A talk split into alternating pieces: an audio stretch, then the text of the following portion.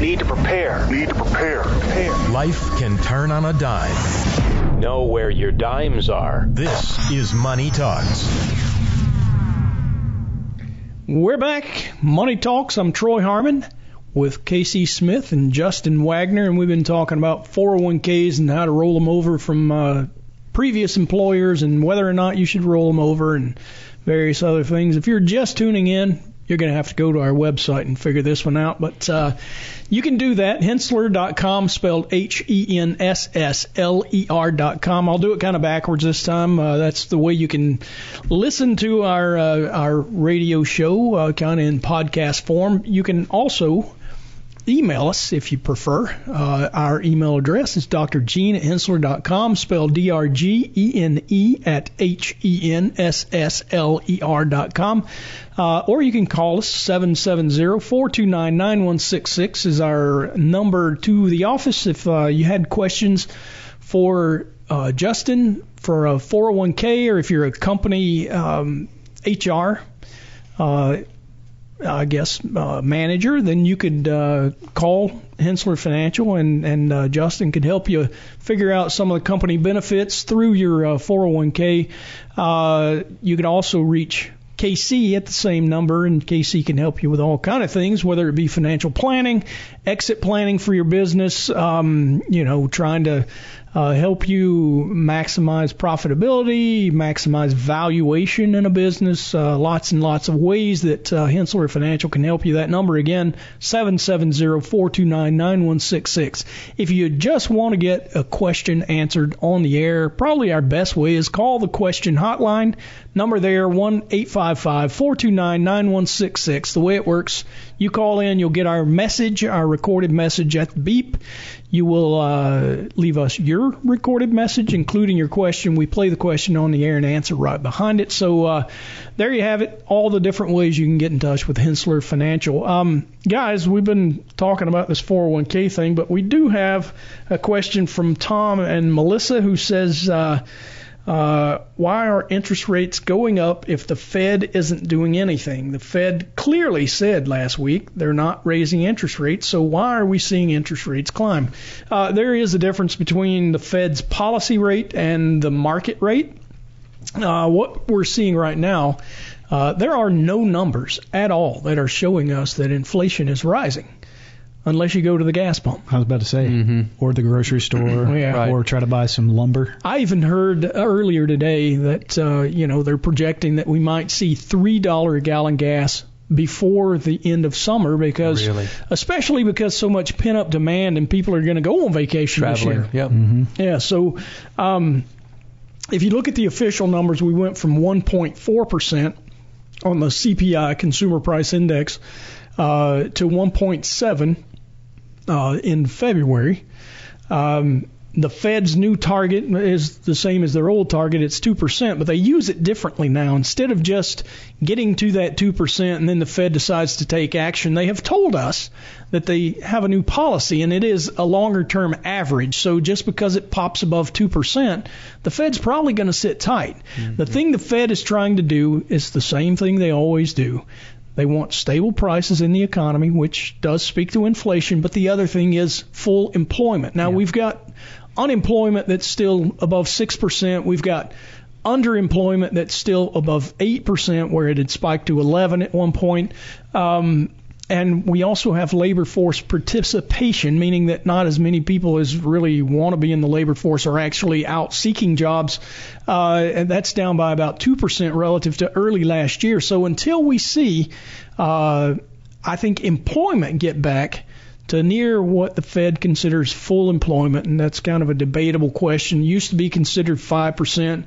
January of 2020, we had uh, unemployment at 3.5%, and it wasn't causing inflation. Usually, full employment, when you go beyond full employment, you start seeing wage increases, wage inflation. Yeah. And uh, 3.5% didn't actually get us there. So until we get the numbers like that, we probably aren't really officially seeing any sort of inflation. However, what is driving the interest rates higher right now Supply and demand, right? it's supply and demand, which drives inflation, but it's really fear of that inflation. Yeah. Uh, we are seeing prices higher in certain ways, but if you think about where we're seeing it, food prices are up about four percent.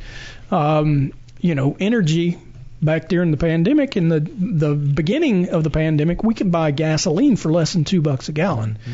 It's now over 260. I think I paid this past week for you know my tank of gas. So I don't really buy a tank of gas. My thirty dollars worth because I For a DC dollar cost gas. average his gas. Yeah, I, I was do. going to ask you if you still I do. did that. I do. Yeah. I, I thought now, about you the, the other day. I was at the pump. I was like, I wonder if I should just get a set amount every week like Troy. Yeah, I, what I'll recommend is start with a value that a actually idea. gets you to at least half a tank.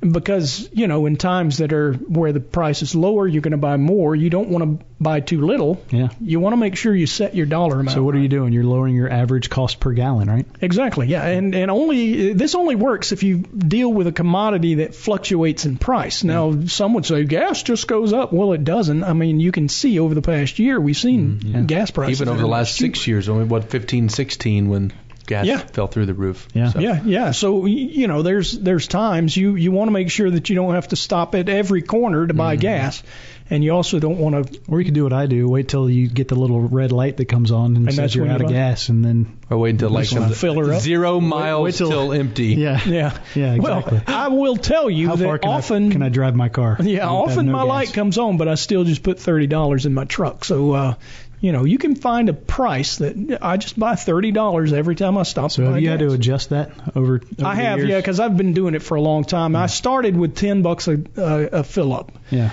and then I went to twenty.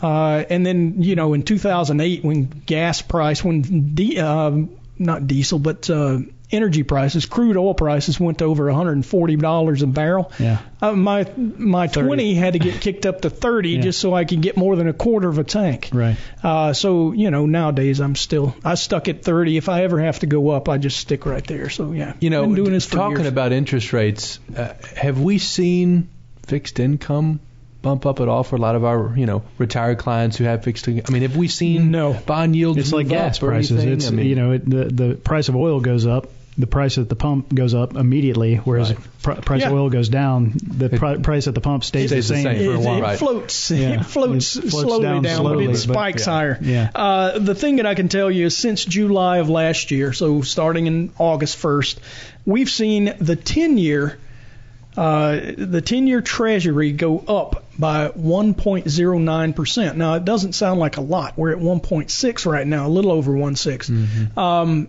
That's a but huge the move. speed That's- at yeah, which it got it there it. Yeah. was was which, is, ridiculous. which is unsettling. Well, and eventually, you know Right. that that should that should help bondholders in the l- long run. Long I mean, run, if you, correct. As as things kind of reset Right. and they're able to reinvest at higher yields, but in Mm-hmm. the short run, you know, all the the interest rate spikes cause the price of those bonds, the value of the bonds, to fall.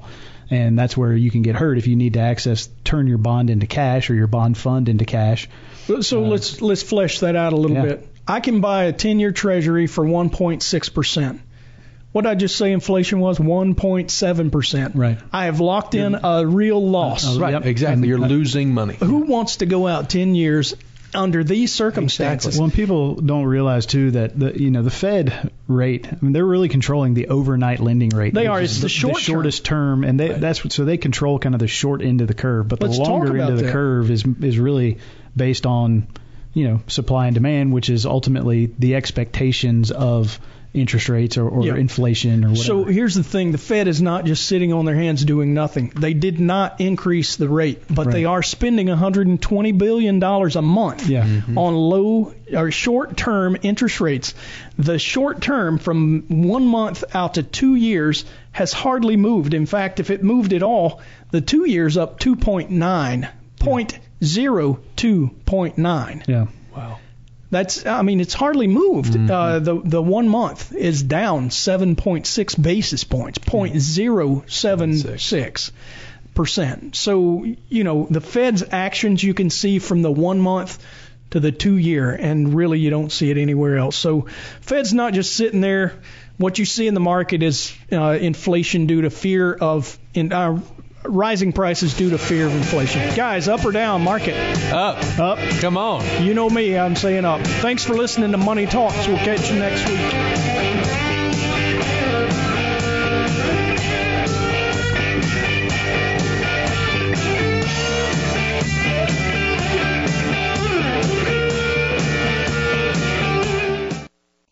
All material presented is from sources believed to be reliable and current, but accuracy cannot be guaranteed. The contents are intended for general information purposes only.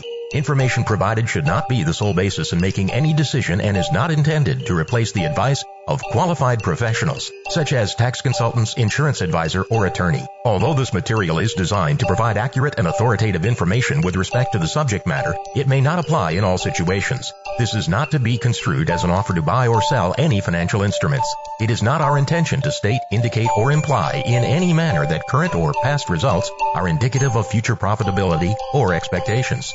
Portfolio holdings discussed are subject to change. There is no guarantee that in the future these securities will be held in the Henssler accounts. As with all investments, there are associated inherent risks. Please obtain and review all financial material carefully before investing. Henssler is not licensed to offer or sell insurance products. This overview is not to be construed as an offer to purchase any insurance products.